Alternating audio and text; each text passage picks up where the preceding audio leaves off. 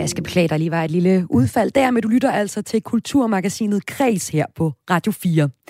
Det kom som et chok, da den ene streamingtjeneste efter den anden trak stikket på danske film og serier tidligere på sommeren og frøs produktionen af dansk indhold fuldstændig. Men, som du kunne høre i nyhederne for et øjeblik siden, så er Viaplay, producentforeningen og Create Danmark i dag nået frem til en amtale om at genoptage produktionen af dansk indhold. Og det er tegn på, at produktionen af dansk indhold bliver genstartet over hele linjen. Og det handler det først om her i dagens udgave af Kulturmagasinet Kris.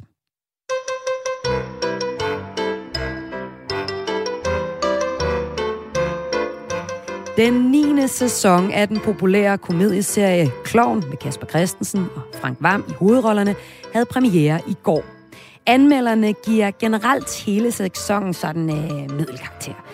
Det er som om holdet bag kloven i denne sæson har haft svært ved at komme helt op ad den malige sofa og give tidsånden den svitsende behandling, den vidderligt fortjener, skriver Berlingskes anmelder. Ham har inviteret ind i studiet sammen med komiker Anders Fjelsted, og sammen skal de se på første afsnit af seneste sæson og øh, tale om, om tiden er løbet fra kloven. Lucy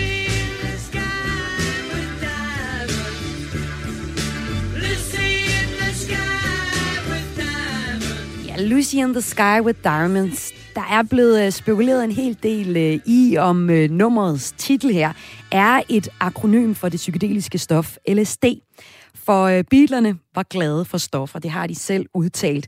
Og det var de ligesom mange andre kunstnere, der tog stoffet til sig, efter at for eksempel LSD blev opdaget i forskernes laboratorium og blev lækket til offentligheden. Og kunstens glæde, øh, kunstnernes glæde for syretrips øh, har måske haft en negativ betydning for øh, forskning i stoffer. Det taler jeg med en forsker, der selv lige nu er i gang med at forske i øh, behandling med psykedeliske stoffer om, og en fan af psykedeliske stoffer om. Og det gør jeg i anledning af en ny dokumentarserie, der handler om psykedeliske stoffer og hitter på Netflix lige nu. Velkommen indenfor til Græs. Mit navn er Maja Hall. De seneste måneder har været en hård tid for den danske film- og seriebranche, men øh, nu lysner det. En konflikt om en aftale om rettighedsbetalinger har fået den ene streamingtjeneste efter den anden til at droppe, droppe produktionen af dansk indhold. Først var det TV2, så Netflix og så Viaplay. Og som om det ikke var nok, så har HBO Max også meldt ud, at de vil droppe dansk indhold som en del af en større spareplan. Tidligere på måneden, der øh, talte vi her på kreds med øh, instruktør Adam Prise, som fortalte, at han på grund af usikkerheden her var i gang med at rykke en produktion til Sverige, simpelthen for at undgå, at, at det skulle gå i stå med serien. Men øh, måske går det ikke helt i stå, for nu har Viaplay Group, producentforeningen og Create Danmark, der blandt andet repræsenterer fagforbund for danske manuskriptforfattere, instruktører og skuespillere, indgået en godt nok midlertidig, men en aftale om at genoptage produktionen af dansk indhold. Det oplyser Viaplay Group i en pressemeddelelse her til formiddag. Og her i Græs, der har jeg nu ansvarshavende chefredaktør på filmmagasinet Eko med. Claus Christensen, velkommen til. Tak for det. Og jeg inviterede dig med, fordi at I på Eko, du særligt har fulgt med i den her øh, øh, debat, som er kommet ud af den her aftale, den her konflikt, siden den tog fart for et halvt års tid siden. Hvad betyder det så i dine øjne for dansk film- og serieproduktion, at via Play Group, Great Danmark og Producentforeningen nu har indgået en aftale om at genoptage danske produktioner? Ja, men det er jo en varsel om, at øh, de andre vil følge med. Det har jeg hele tiden troet, at øh, det her er ikke en holdbar situation, og det er ikke i nogens interesse. Det er heller ikke i Netflix og slet ikke i TV2's interesse med et stop. Så øh, vi har en situation, hvor alle sådan set gerne vil have gang i de her produktioner. Øh, og så har øh, parterne så skulle komme ned for træet, kan man sige, og øh, være realistiske. Og det er så det, Viaplay Group har gjort som de første. Og det er nok ikke nogen, noget tilfælde, fordi øh, TV2 og Netflix var måske lidt smarte, fordi de havde set på det her bare hen. Så derfor så sørgede de for at sætte nogle produktioner i gang, som der lige var klar til, øh, inden det her stop kom. Det vil sige, at der ikke pludselig øh, kommer et ophold i, øh, i produktioner på deres øh, sendeflade. Og der er i hvert fald ifølge mine oplysninger, hvor Viaplay ikke helt så øh, forudseende. Så man har altså haft nogle produktioner, en 4-5 produktioner har man haft, som man rigtig gerne vil sætte i gang. For ellers så kommer der et, øh, et hul i sendefladen. Øh, og derfor har man så gået ind og lavet en midlertidig aftale, som, som de første. Ja, du siger, at de har været forudseende, men du øh, mener så også, at de, øh, den streamingtjeneste, som måske har den største udfordring i forhold til at få løst den her konflikt, det er, er Netflix. Hvorfor det? Ja, altså Netflix øh, er jo en permanent, altså en, en meget alvorlig krise lige nu her, øh, og, øh, og derfor øh, og de er så også styret af, af USA.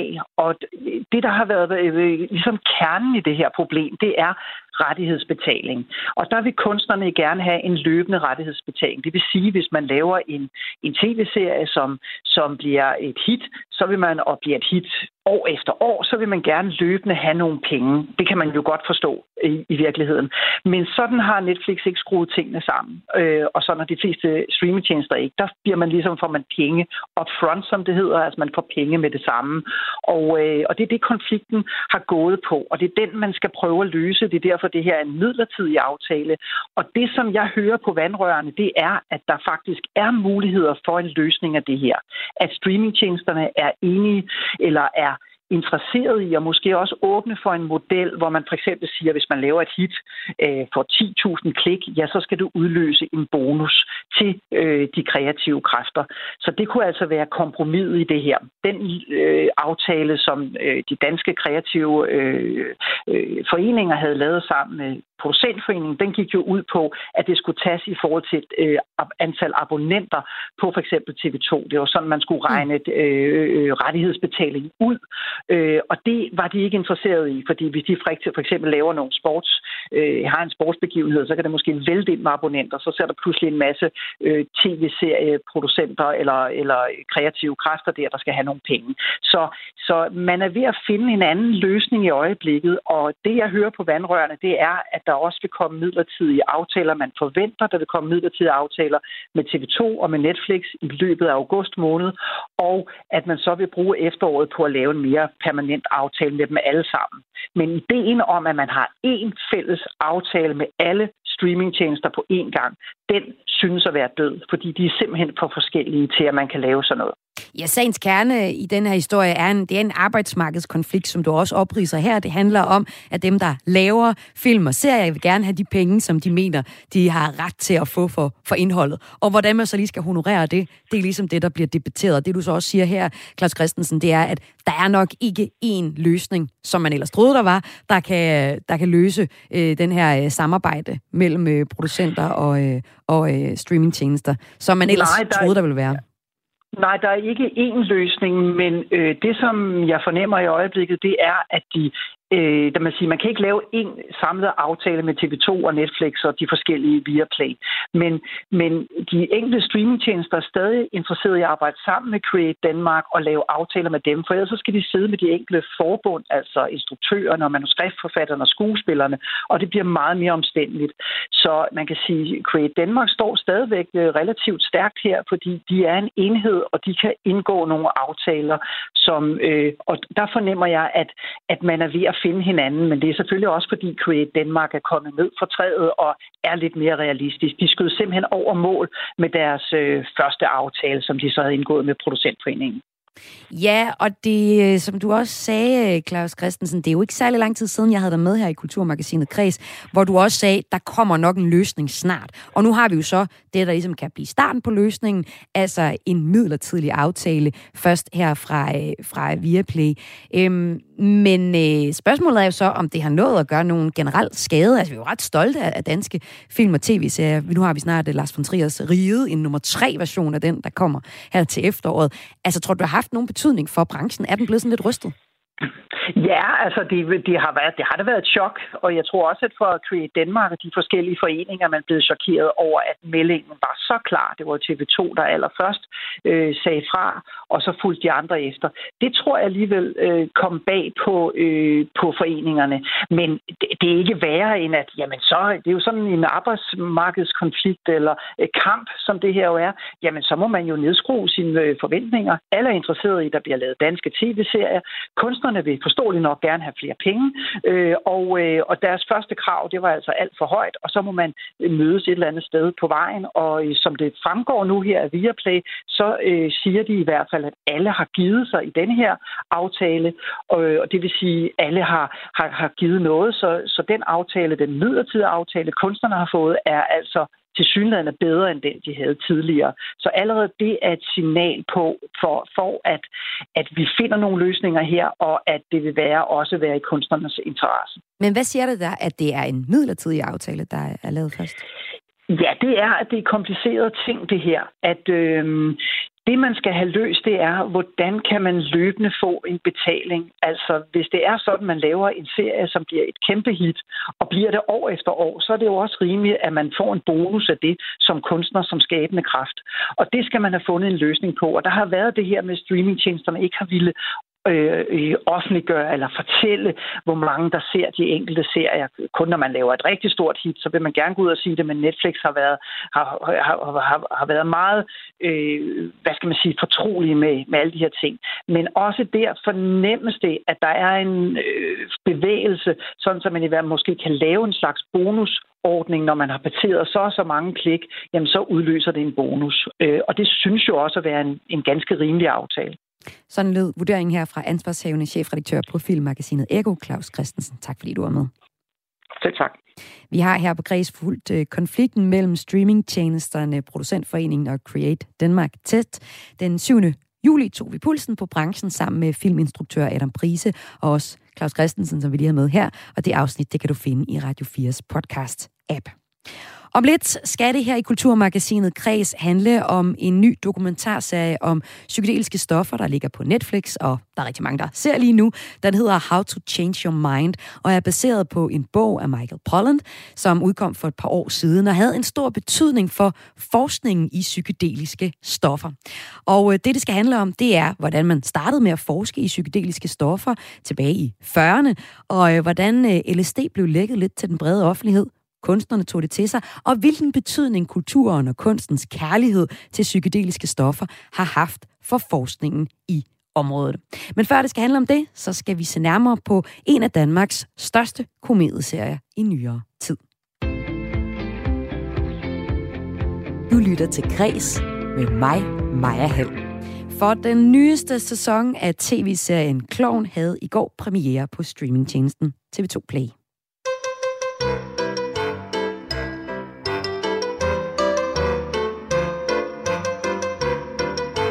Og så den lyder kendingen. Det er 9. gang, at den her den ruller op. Det er nemlig 9. sæson af den populære komedieserie, hvor man følger de to komikere, Frank Vam og Kasper Christensen.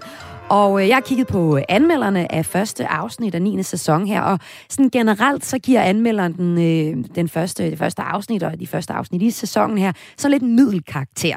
Generelt set så savner de sådan reelt tårkummende øh, og grænseoverskridende episoder, hvor tidens emner og, og kendiser, ikke mindst, spides. Og det er måske særligt fordi, altså det her store forventningspres, der har ligget på den her serie, som har fået enormt mange roser med på vejen gennem tiden. Og det skal vi tale om nu, og ikke mindst om, om øh, tiden simpelthen er løbet fra den her serie, Kloven. Til at tale med mig om det, der har jeg to kompetente gæster. Jeg har komiker Anders Fjelsted. Velkommen til dig. Hvis du lige tænder din mikrofon, Anders, så kan jeg høre, hvad du siger. Hallo, Anders. Mange tak skal du have. Ja, hej, velkommen til. ja, det er jo er der. Og generelt set så morede du dig generelt øh, rigtig fint ved første afsnit her af 9. sæson. Jeg kan også byde velkommen til anmelder fra Berlingske, Christian Lindberg. Velkommen til dig. Tak skal du have. Og du kan giver, du det jeg kan nemt høre dig, og du giver første del af serien 3 ud af 6 stjerner og kalder den lidt bedaget. Og hvad der ligger i jeres to reaktioner på første afsnit, det kommer vi ind på lige om lidt. Men øh, Christian, jeg kunne godt tænke mig at høre dig først. Hvis der nu sidder en lytter derude, der aldrig har set eller hørt om klovn i sit liv, hvad er det så for en serie, vi snakker om nu?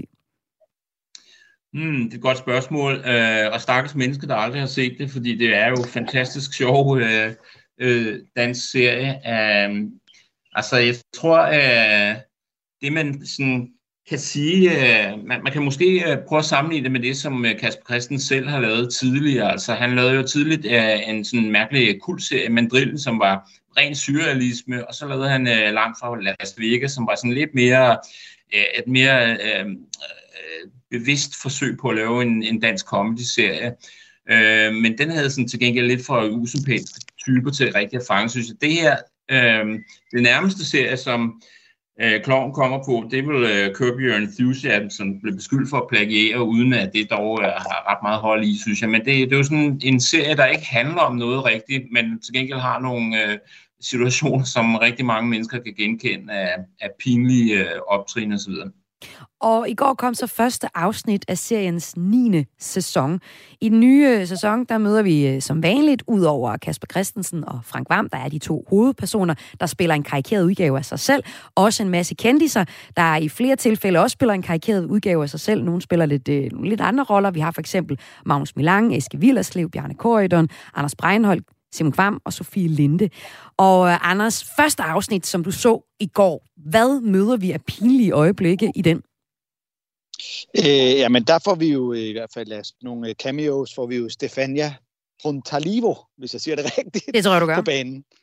Øh, og, der, øh, og det er jo en af de, øh, hvad skal man sige, scener, hvor hun måske er den, man krummer lidt tær over. Hvor man plejer at krumme sin tær over, især Frank og Kaspers øh, opførsel.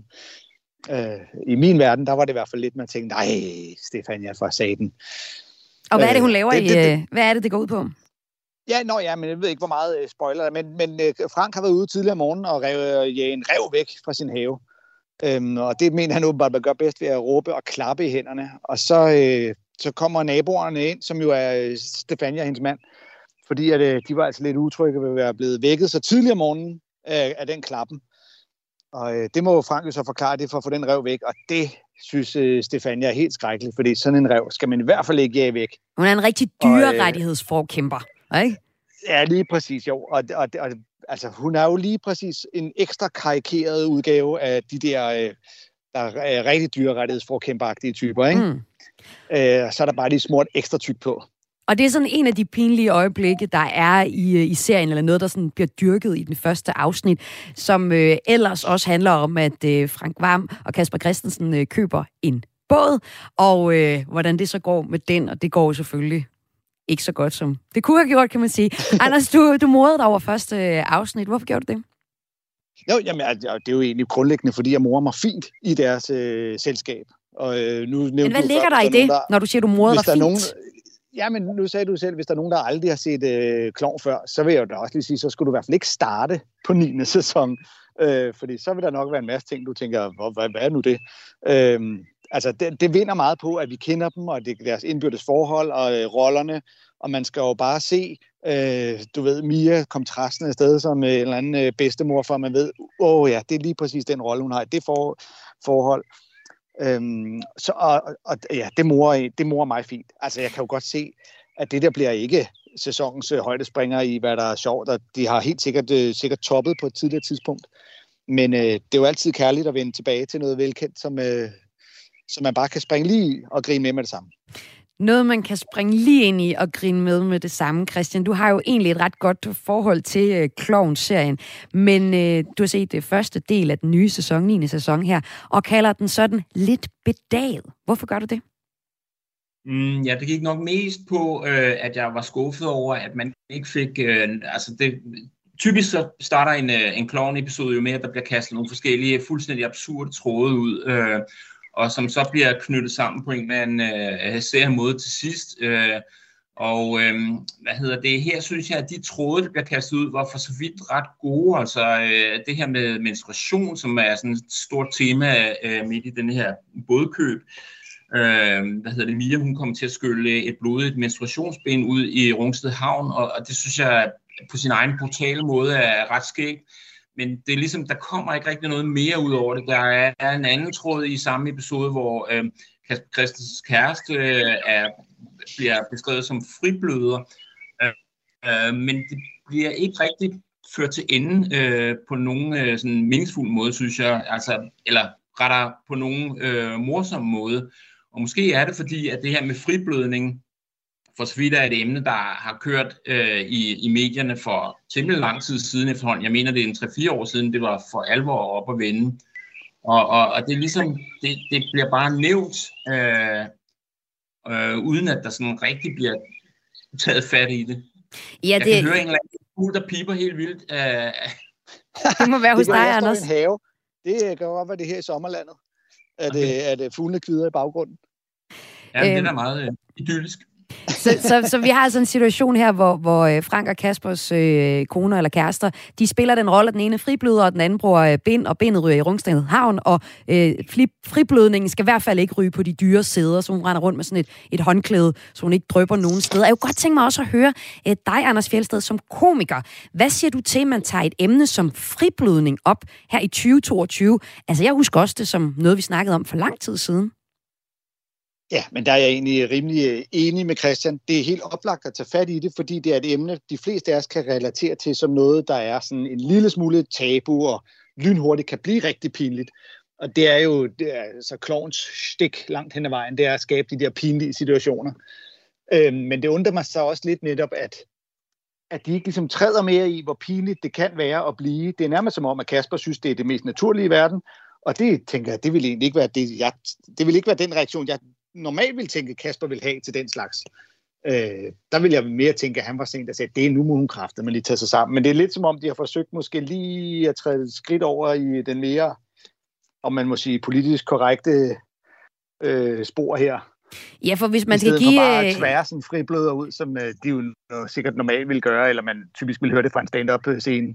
Ja, hvis vi skal tage sådan og putte karakteristikker på de to øh, hovedpersoner, så er Frank den der underdog, der altid kvejer sig rigtig meget, og Kasper har et enormt stor røvhulsattitude og er ekstremt grov og for meget, og det er ligesom den synergi, de to har som et venskab.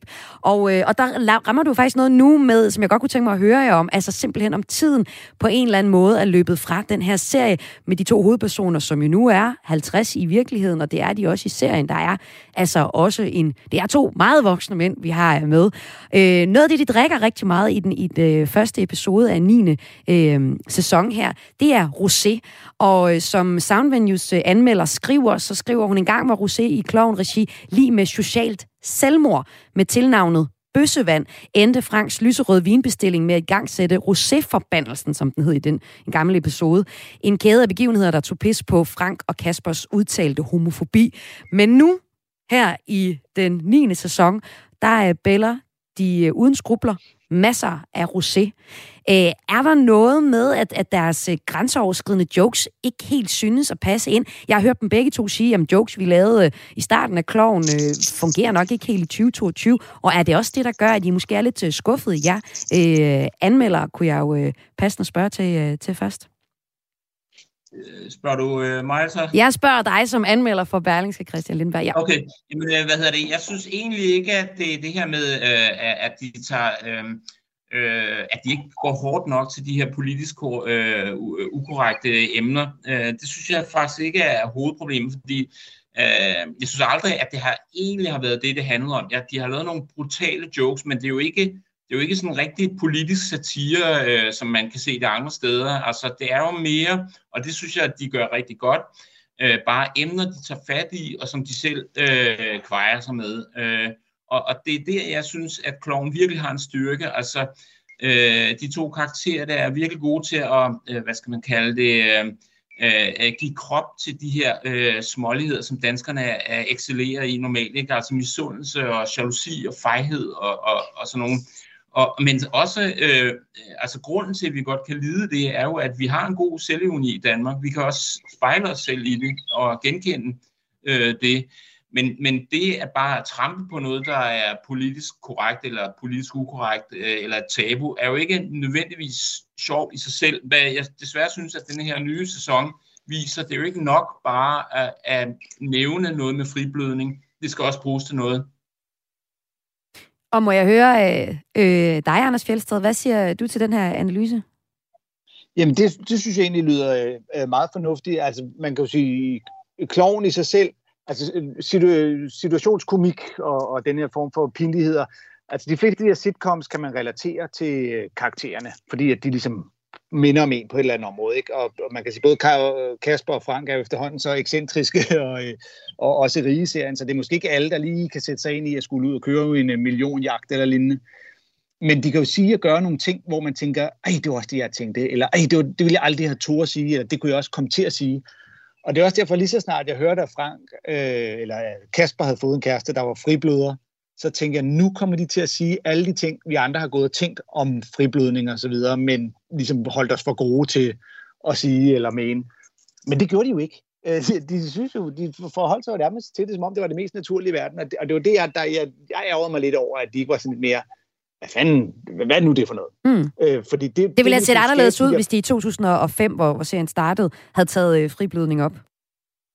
Nå, ja, ja, så ville de nok også være lidt mere på forkant med det hele. Men, ja, det kan man sige. stadig sige, at det, jeg tror stadig, de fleste vil kunne genkende, at hvis deres ven kommer for at, at præsentere en kæreste og siger, at der er en fribløder, så pas lige på, hvor hun sætter sig, så vil det, så vil det skabe nogle følelser og tanker i os alle sammen, som vi ja. ville kunne genkende, hvis de havde brugt den lidt bedre i, i kloven til netop at, jeg kommer til at tænke på uh, den episode, hvor de uh, er ude at feste med nogle gymnasieelever, og så er der en stakkels pige, der har stomipose, øh, ja. som øh, falder i svømmepølen, så øh, der kommer lort i vandet, skriger Kasper, og det er simpelthen så, altså jeg kan ikke forestille mig noget, der er, er, er mere tavlet, og, og, og det er jo også øh, enormt tabu at gøre grin med handicappet, men, men fordi at situationen er så grænseoverskridende brutalt, øh, så, så er det alligevel morsomt på en eller anden måde.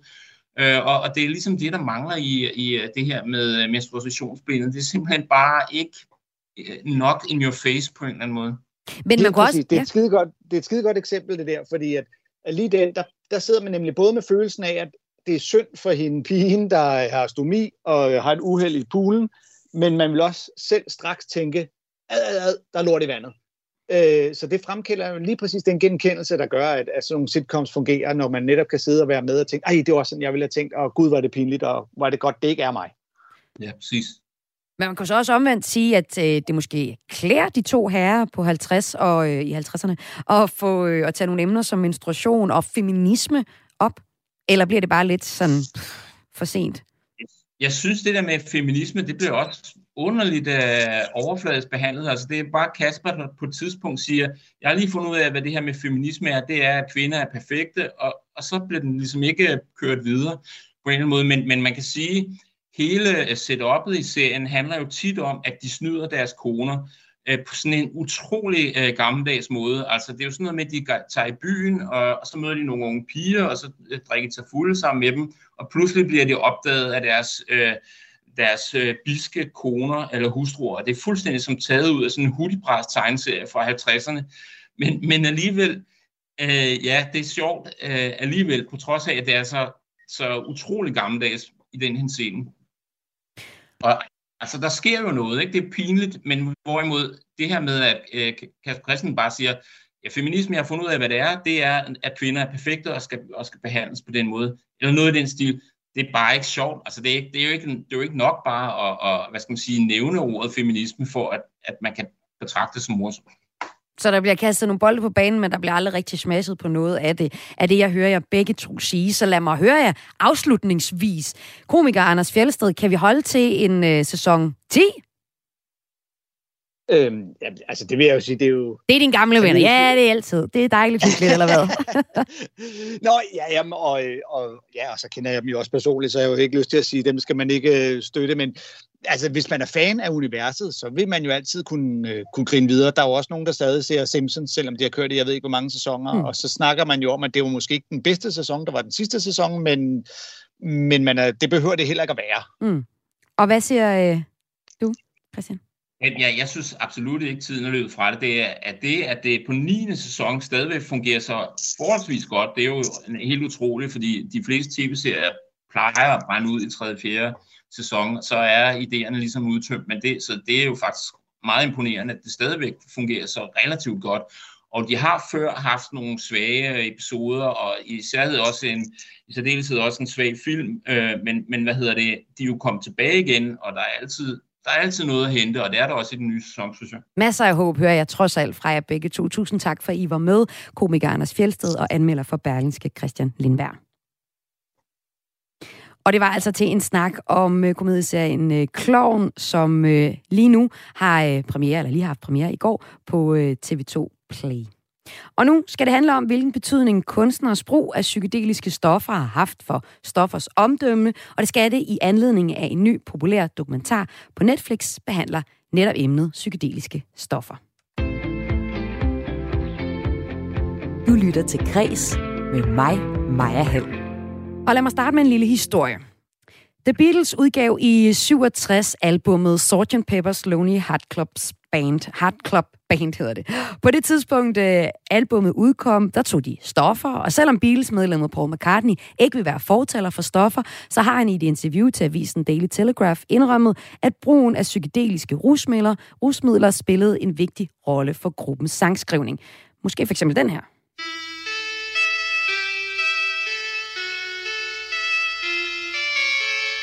Picture yourself in a boat on a river with tangerine trees and marmalade skies.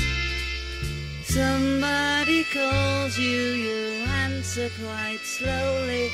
A girl with ja. a kaleidoscope. Mandarintræer og marmeladehimmel. Nummeret her, Lucy in the Sky with Diamonds, har rigeligt med referencer til sangskriveren, et andet Beatles-medlem, John Lennons syretrip. Altså bare det univers, som der bliver skrevet her med mandarin, træer, marmelade, himmel, og det hele er sådan lidt svævende også i, øh, i lyduniverset. Nummeret blev i sin øh, samtid anset for kontroversiel, og flere påstår, at BBC faktisk forsøgte at undlade at spille nummeret, fordi at nummerets fulde længde, hvis man øh, kigger på forbogstaverne og er lidt kreativ, så kan de tolkes som et akronym for LSD, altså Lucy in the Sky with Diamonds, Lucy for L, Sky for S og Diamonds for D.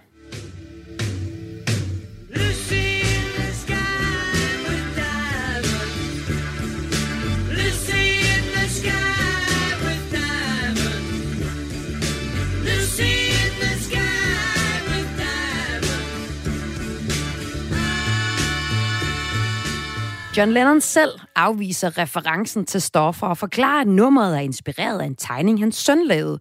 Det ændrer dog ikke på, at sangen af mange opfattes som en hyldest til syretrippet. Og eksemplerne på kunstnere, der fortæller om, hvordan de bruger psykedeliske stoffer til at være kreativ er mange. Også helt op i nyere tid. Vi har for eksempel et popikon som Harry Styles, der i et interview til Rolling Stone Magazine har fortalt, at han har taget mange svampe. Faktisk så mange, at han har bidt noget af sin tunge af. Og her når vi så til historiens kerne. For vi skal nu her i Kulturmagasinet Kreds se på, hvilken betydning kunstners brug af psykedeliske stoffer, og historier som den her med Harry Styles, har haft for brugen af psykedeliske stoffer som behandling. En ny Netflix-serie om psykedeliske stoffer hitter nemlig lige nu. Den er i top 10 af de mest streamede på streamingtjenesten. Den hedder How to Change Your Mind og øh, handler blandt andet om, hvordan psykedeliske stoffer kan bruges som behandling i sundhedsvæsenet. Og nu kan jeg først og fremmest sige velkommen til en af dem, der herhjemme forsker i behandling med psykedeliske stoffer på Københavns Universitet. Mathias Ebbesen Jensen, velkommen til dig. Tak, tak for det. Helt øh, faktuelt, så er din titel læge, klinisk forsker ved øh, Psykiatrisk Center København. Og så, hvis der er nogen, der genkender dit navn, så er det måske, fordi du har medvirket i øh, tv-programmet Nybyggerne. ja. Men nu arbejder du altså med psykedeliske stoffer øh, som behandling. Hvordan er det, du, du gerne vil se på psykedeliske stoffer som noget, man kan behandle med? Jeg er glad for, at du lige nævner det med nybyggerne. Det var jo øh, sådan under lidt tvang fra min kæreste, at jeg var med i det, og formåede jo ikke at lægge gulv eller noget som helst på en ordentlig måde. Men det, jeg er god til, det er at forske inden for psykiske sygdomme som læge. Og det har jeg gjort i en 5-6 år snart. Og det, øh, så jeg forsker, jeg forsker egentlig i alkoholafhængighed og prøver at finde nye måder til at behandle den her sygdom på. Og, øh, Hvorfor er valget så faldt på psykedeliske stoffer? Øh, det er fordi, at øh, altså, af, af en, flere forskellige årsager, men for det første, de sidste 20 år har man faktisk øh, fået lov til at forske med, øh, med psilocybin, som er det aktive stof i, i de her psykedeliske svampe. Og der har man vist, at det er øh, ganske sikkert at give til, til mennesker, både raske mennesker, men også mennesker med, med forskellige psykiske sygdomme, øh, så længe at de er øh, screenet grundigt, altså de er egnet til at få stoffet, og de er forberedt på at få stoffet, og man, øh, hvad skal man sige, våger over dem eller monitorerer dem, mens de er påvirket af stoffer, og man snakker med dem efterfølgende. Og øh, der kan vi se, at det er ganske sikkert at, at, at, at behandle med det her stof. Og, øh, og de her sidste 20 år også har vist, at der er altså noget, der tyder på, at det godt kunne have en effekt på øh, øh, afhængighed og alkoholafhængighed. Og hvis man så kigger tilbage til 50'erne, 60'erne og 70'erne i forbindelse med opdagelsen af LSD, der, der de fleste ved, at, at der blev lavet en del forskningsstudier med LSD, men det, der faktisk blev lavet mest på, det var LSD-terapi til alkoholafhængighed. Og øh, hvis man kigger i de studier, der kan man også se, at der er, der er ret meget, der tyder på, at det faktisk kan, kan, kan hjælpe de her mennesker. Øh, og, og det er vi så taget op igen, kan man sige, så for, øh, for nylig har så fået øh, fondsmidler og godkendelse af Lægemiddelstyrelsen og Videnskabsetisk Komité til at få lov til at undersøge det her i, i et klassisk lægemiddelforsøg på nogle patienter. Og jeg ved, at når du fortæller om, at det lige præcis er psykedeliske stoffer, du kigger på som behandling, så er der en hel masse, der har en hel masse holdninger til, at du gør det. Ja. Fordi øh, psykedeliske stoffer er noget, vi kender. Og vi kender det blandt andet også fra øh, kulturen, hvor rigtig mange kunstnere gennem tiden har fortalt om, at de har taget forskellige psykedeliske stoffer og under påvirkning har lavet øh, fantastisk kunst, noget, som øh, min næste gæst også har lyttet for landet rigtig meget til. Jeg kan byde velkommen til radiovært. Og også, og det skal jeg sige, fan af psykedeliske stoffer. Thomas Vibe, velkommen til dig også. Jo, tak Maja. Hvordan er du blevet fan af psykedeliske stoffer? Det tror jeg, ligesom mange andre bliver fan af psykedeliske stoffer. Man ser et eller andet, man hører noget, man gør et eller andet, og så lige pludselig tænker man, okay, hele verden har jo bare snakket om det her på en forkert og skræmmende måde. Ligesom dokumentaren også viser, at der er en eller anden form for sådan, der har altid været sådan en skræmmekampagne vedrørende det her, som har gjort, at enten så er man løbet bort væk skrigende, eller så er man hoppet på bussen, so to speak. Og når man, når man ser det her i, øh, i den kontekst, som du har bedt mig analysere det, så kigger vi på det ud fra den øh, tese, der er, har psykedeliske stoffer påvirket musikken?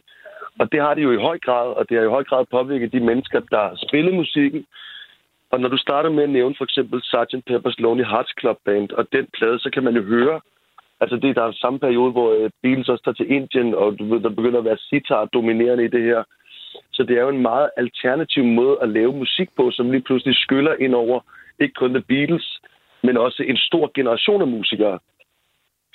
Og det næste spørgsmål, du så mm. havde, det var det der med, om det så kunne have været medførende til, at der er kommet et andet syn på stofferne. Altså netop, at musikerne og den her store generation af unge mennesker har taget dem. Og det har det jo unægteligt. Altså, der ser man igen i dokumentaren også, hvordan at det bedre borgerskab ser de her hippie-lignende typer lige pludselig turn on, tune in and cop helt out, som, hvad hedder det, som de jo selvfølgelig ikke bryder sig om, som værende det her øh, direkte modsvar på nærmest det mest konforme liv, de kunne tænke sig. Så jo, der stikker der kraftigt ud. Og øh, det er det, vi skal se på nu, og vi skal prøve at lave, tage nogle øh, nedslag i historien, og vi tager udgangspunkt i LSD.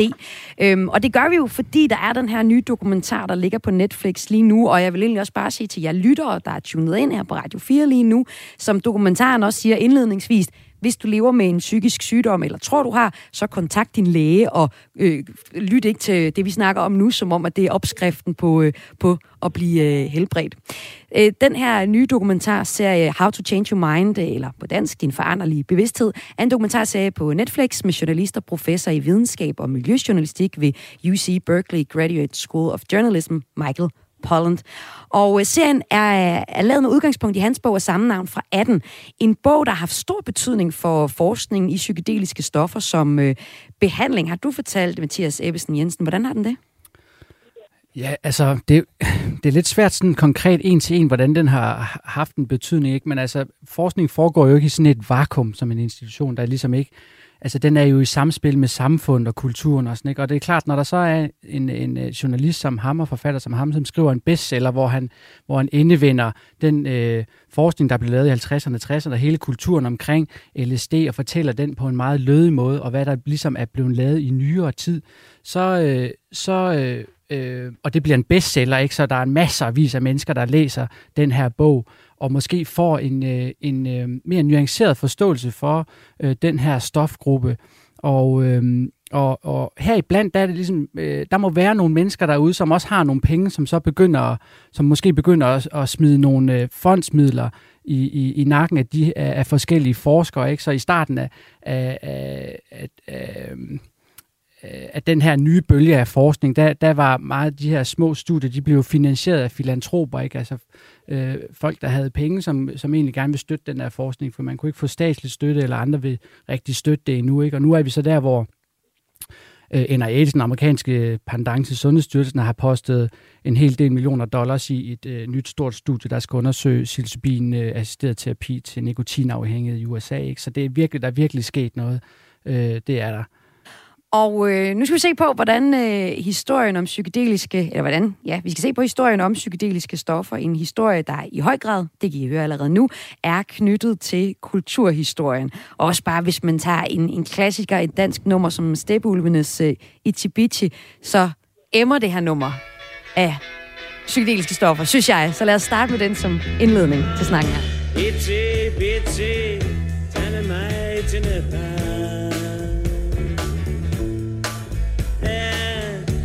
Itsy bitsy, tag med mig til Nepal.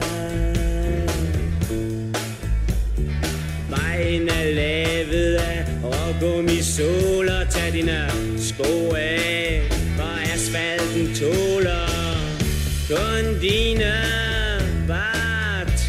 Ja, du lytter til Kulturmagasinet Kreds, og øh, i denne udsendelse her, i den sidste historie i programmet, der skal vi se nærmere på, hvordan øh, psykedeliske stoffer er blevet forsket igennem tiden, og også hvordan øh, kulturen har taget det til sig, særligt i forhold til musikken. Og hvis man skal starte et sted, så kunne man jo selvfølgelig starte, da man øh, får isoleret øh, meskalin fra en kaktus helt til langt tilbage. Men øh, jeg tror, det allerførste gode nedslag at tage, det er verdens første syretrip. Det er spændende. Det sker, da den 32-årige kemiker Albert Hoffman i sit arbejde for medicinalvirksomheden Sanders opdager LSD, og efterfølgende i 43 oplever selv personligt verdens første syretrip. Så lad os øh, høre vores læge eller først. Hvad opdagede han, at stoffet her kunne? Jamen, sådan som jeg husker historien, så er han jo i gang med at undersøge, om øh, prøve at finde frem til et molekyl, der ligesom kan virke på, på blodkarne og, og hjælpe folk, der måske er ved at bløde ned, eller på en eller anden måde øh, øh, øh, forhindre det her. ikke Og, og, øh, og så, er det, så det er jo ret tilfældigt egentlig, at han, han øh, får syntetiseret det her stof LSD, og... Øh, og, og han pakker det jo også væk i en del år, så finder han det frem igen og syntetiserer det på ny, tror jeg, og så får han det vist på fingrene helt tilfældigt, ikke? og får det sådan lidt, uh, hvad, hvad er det her? Fordi det er jo ekstremt potent stof. Altså det er jo i mikrogram. Normalt så snakker man meget milligram, men det er i mikrogram. Det er meget potent stof. Øh, og efterfølgende så, så tænker jeg, nu prøver jeg lige at tage øh, noget af det her, ikke? og tager så øh, det, man vil karakterisere som en temmelig høj dosis, øh, og, øh, og får så et regelret psykedelisk trip. Øh, og, og, og øhm, altså et psykedelisk trip, det er jo, øh, stoffet hensætter jo ind i en markant ændret bevidsthedstilstand. En meget anderledes øh, måde at være til stede på.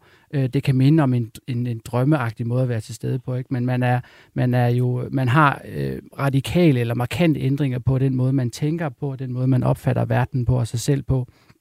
Og, øh, og øh, det er måske også det, der er det kan være det terapeutiske i det, men, men det, det giver sig selv, hvis man ikke aner, hvad det her stof det, det gør, og man så, så tager det, som han gjorde, så, øh, så får man øh, nok sig noget af en overraskelse. Og stoffet her begynder man så at forske i, og det bliver sådan set sendt ud til de forskere, der kunne have lyst. Ja. Og, øh, og det bliver så nemt at få fat i, at det også bliver lækket til, jeg må sige, den brede offentlighed. Og her er det særligt kunstnerne, der også bliver særlig glad for det. Det kan man høre i musikken. Vi kan for eksempel høre dig, øh, Thomas Vibes, en af dine øh, gamle favoritter, øh, Purple Haze her med Jimi Hendrix. Mm-hmm.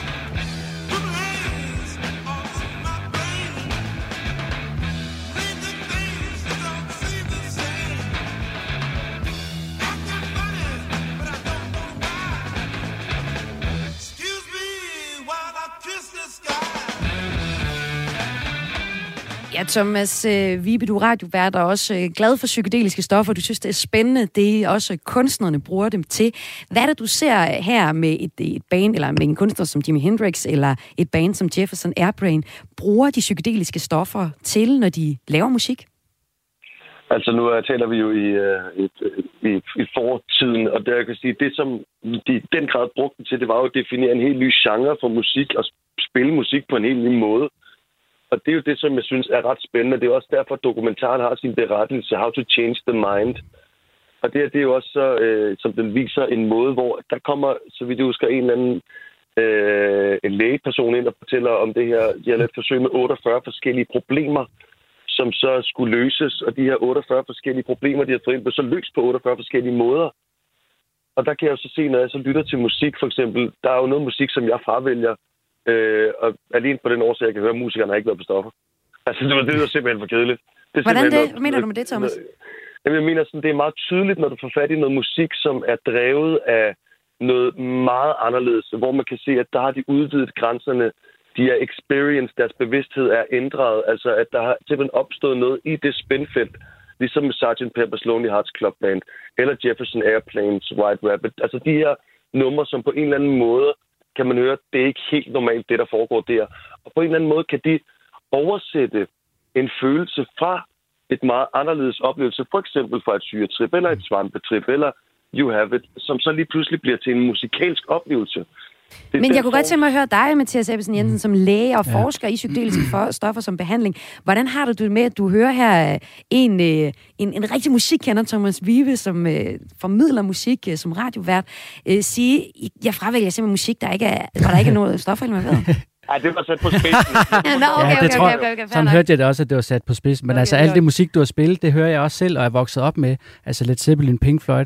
Mange af de her mennesker har jo været øh, stærkt influeret af deres øh, psykedeliske trips, kan man sige. Men, men det, som, som uh, Thomas også taler ind, det er jo, altså, når man er, når man er under påvirkning af, af psilocybin eller LSD, så uh, uh, går man ind i en mere fleksibel måde at tænke på at føle på og være på, altså en større bøjelighed. Det vil sige, der også øh, der opstår sådan en mulighed for at se sig selv og verden på en anderledes måde, og det, det kan være øh, det kan jo være en, en kreativ ting, ikke også? Altså, at man vidderligt tænker helt anderledes om, om, noget, man, øh, om en ting, som man ellers har været lidt låst fast omkring, eller man prøver at løse et problem på en helt anden måde, altså man bare tænker ud af boksen, ikke? Og terapeutisk, der, der er grund til, at det måske virker, altså det lader til, at det virker på flere forskellige psykiske sygdomme, men som alle sammen er, på en eller anden måde øh, kan karakteriseres ved, at man er låst fast, man er, man, man er blevet meget rigid i sine, i sine øh, handlemønstre, i sine tankemønstre, øh, og, og, og, og sådan et, et trip her på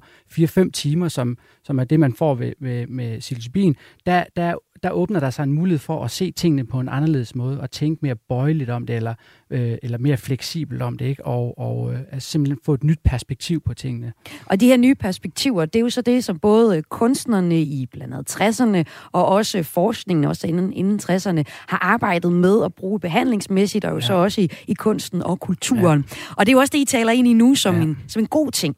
Hvis vi skal se på det ja. næste nedslag, ja. jamen det er jo så, at øh, psykedeliske stoffer bliver gjort ulovligt i 1970, der underskriver den daværende amerikanske præsident Richard, Richard Nixon The Controlled Substance Act, CSA, der bliver mm. sat i gang i uh, The War on Drugs, krigen mod stoffer.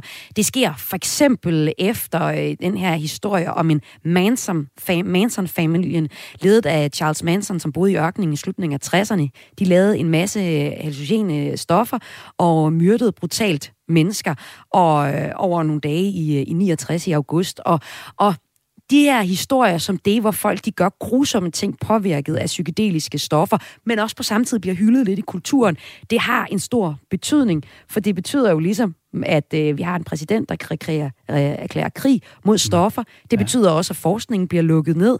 Og det betyder faktisk også, at når jeg kigger på, øh, på musik, ja, så er der masser af kunstnere, der bliver ved med at bruge de psykedeliske stoffer som inspiration det bliver lidt mere niche-ting herefter, hvis vi kigger op i 90'erne, The Flaming Lips, nullerne, MGMT. Ja. Syrerocken får lov at leve videre, men vi ser også rigtig mange, øh, rigtig meget musik, der handler om stoffers mørke side, og heroin bliver lige pludselig også en del af kulturhistorien øh, og billedet. Øh, hvis vi så øh, går op til det sidste nedslag, hvor vi kan kigge øh, på det tredje nedslag nu, som jeg synes er rigtig interessant at høre jer to om, det er nu, hvor man begynder at forske i psykedeliske stoffer igen, og øh, hvor musikken måske også stadig er, er influeret af psykedeliske stoffer. Men lad os lige prøve at se, hvordan er forskningen begyndt at, at, at kigge på det igen? Altså er det Michael Pollan, som med sin bog i, øh, i 18 og, og nu dokumentarserie i dag, øh, er med til at sætte gang i forskning igen, eller sker der noget øh, inden da? Og der spørger jeg, selvfølgelig øh, lægen, Mathias ja, Ebbesen Jensen, ja. altså der er forsker i psykedeliske stoffer på Københavns Universitet. Øh, altså, jeg tror, jeg sagde det tidligere, altså, der, det, det er omkring 20 år, det har været, i, det er ligesom øh, øh, kommet i gang igen, ikke? Så i starten af, af øh, måske slutningen af 90'erne eller sådan noget, jeg, der, der, hvor jeg ligesom slår ned, det er faktisk, det er så lidt senere, det er i 2006, ikke? Øh, et Johns Hopkins-studie, øh, hvor de får lov til at give psilocybin til raske mennesker, der aldrig har prøvet psykedelisk stof, og øh, hvor de øh, øh, for det første viser, at det kan gives ganske sikkert, men de viser også, at de her mennesker, de med ret stor sandsynlighed får nogle meget øh, øh, dybe og meningsfulde oplevelser, som de øh, altså år efter stadigvæk siger, at det her det, er en, øh, det var en enorm betydningsfuld oplevelse for mig på, på linje med det, at jeg fik et, et barn, eller, eller, eller jeg mistede min mor eller far. Altså sådan nogle oplevelser, der virkelig har gjort indtryk på dem, som har påvirket dem positivt efterfølgende. Så, så der man tænker, det, det er seks timer, du, får, du er under påvirkning af det her stof, som åbenbart øh, sætter øh, gør så stort et indtryk på dig, at, at det, det, det, det bliver ved med ligesom at, at, at forfølge dig positivt øh, fremadrettet. Ikke? Og det, der må man bare sige, det har, det må have et terapeutisk potentiale. Ikke? Og det var i 2006, og så har man bygget videre på det. Ikke? Og nu er, kører der jo studier på, på øh, depression, behandlingsresistent depression og på depression, og, øh, og der kører på alkoholafhængighed, og der kører også små studier på andre øh, sygdomme. Ikke? Øh, der, hvor man er længst er på, på behandlingsresistent depression, altså folk med svær depression, der har prøvet forskellige andre behandlingsmåder, men ikke har fået... Øh, bugt med den der depression. Og der... så, så jeg forsker har altså ligesom øh, begynder at kigge, eller de har jo de sidste 20 ja. år, der sker ja. måske særligt noget lige ja. nu, kigger på, øh, på psykedeliske ja. stoffer som en, en mulighed i behandling øh, af, det... af psykiske sygdomme og lidelser som øh, afhængighed, som, som du forsker i. Ja, og hvis man, når, altså, hvis man ligesom når hele vejen til fase 3 og også viser, at det har en effekt, så bliver man nødt til at, at reklassificere den her stofgruppe, så de ikke er i den der hårdeste klasse, klasse 1, som egentlig bare siger, at, at det er et stof, der ikke har nogen medicinsk hmm. anvendelse og vanedannende. Det er ikke vanedannende. Der er ikke noget evidens for at sige, at det er vanedannende. Vi, vi prøver at finde ud af, om det har en medicinsk anvendelse. Det er der noget, der kunne tyde på. Og øh, Thomas Vibe, så er det også interessant at høre dig, hvor øh, de psykedeliske stoffer står i, i musikernes øh, bevidsthed nu. Altså, jeg kan finde et, øh, et nummer som Acid Rain med Change the Rapper, som, øh, som øh, helt sikkert øh, handler om et syretrip, og det siger man også, at det album, det her det kommer fra, også er blevet influeret af det. Øh, du nævner også over for mig, at syrerokken lever endnu, men jeg vil da sige, at det stadig er en niche-ting. Hvor vil du sige, at, øh, at de psykedeliske stoffer står i kulturens verden nu? Altså, jeg vil sige, det er jo meget tydeligt, at hver generation og at hver genre nærmest har sit foretrukne stof. Vi har jo lige haft en, en kæmpe bølge med det, som hedder mumble rap, hvor at rapper har mumlet sig igennem på øh, nogle underlige hostesaftlignende præparater med noget, sådan noget juice i. Og altså lige nu så står vi et sted, hvor at et, så er der ikke en bus, der kører rundt med Ken Kesey foran og laver acid-test til alle folk, at du bare kan hoppe på og, og ligesom få det. Det er meget svært at skaffe, hvis ikke man... Øh, altså, du ved, der er et, altså LSD er et enormt svært stof at få fingrene i, så jeg tror, altså for kunstnernes vedkommende, så vil de altid på en eller anden måde være inspireret af, af udefrakommende substanser. Sådan har det altid været. Men øh, hvad for et stof, der sådan lige nu rammer, der tror jeg, vi skal kigge i stimulansernes verden. Altså, der er rigtig mange folk, og jeg ved, at i videre i dokumentaren, så kommer vi til at snakke også lidt om det, der hedder MDMA og ecstasy, mm. at det har en stor plads på, i mange, hvad hedder det, musikers både tekstunivers, men også øh, den måde, som musikken er lavet på. Men alligevel så har du sendt mig nummeret øh, øh Champagne Bruce, der hedder dansk, øh, eller Danmarks Acid Anthem. Så den lever en lille smule. Hvad er det for et nummer, som vi lige kan høre lidt af her til allersidst, inden jeg siger tak? Jamen, det er jo et nummer, som lever på to ting. Et, der er en musiksanger, som hedder Acid, som er en sådan en, en baseline, der nærmest sådan uh, sutter lidt. Ja, det er den bedste måde, jeg kan beskrive det på. Og så er det også en tekst, som omhandler netop det at tage syre, men siger han, vi skal lytte til syre, eller siger han, vi skal tage det? Altså her, der er det igen champagnebus, som leger med sproget på en måde, som øh, jeg også tænker sådan er en lille smule psykedelisk for øret. Og det bliver det, vi slutter af på i dag. Tusind tak, fordi at de gad at være med til at tage en snak om psykedeliske stoffer og kulturens øh, påvirkning for det gode, for det negative, for forskningens mulighed for at få lov at forske i det her område til behandling af psykiske sygdomme. Tak fordi jeg måtte øh, låne dig, Mathias Ebbesen Jensen, som altså forsker i behandling med psykedeliske stoffer på Københavns Universitet. Også tak til dig, radiovært og fan af psykedeliske stoffer, Thomas Vibe. Velkommen. Tak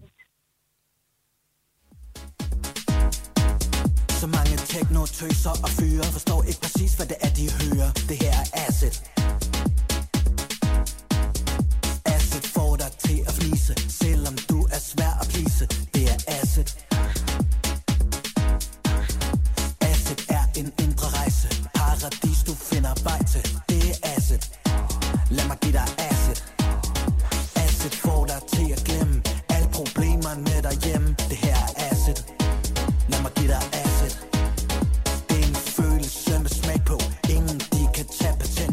Jeg vil bare lige gentage, at øh, hvis du lever med en psykisk sygdom, eller tror, du har det, så kontakt din læge, og øh, ikke øh, regn med, at øh, psykedeliske stoffer er løsningen på det. Det var Radio 4's kulturprogram Kreds for i dag.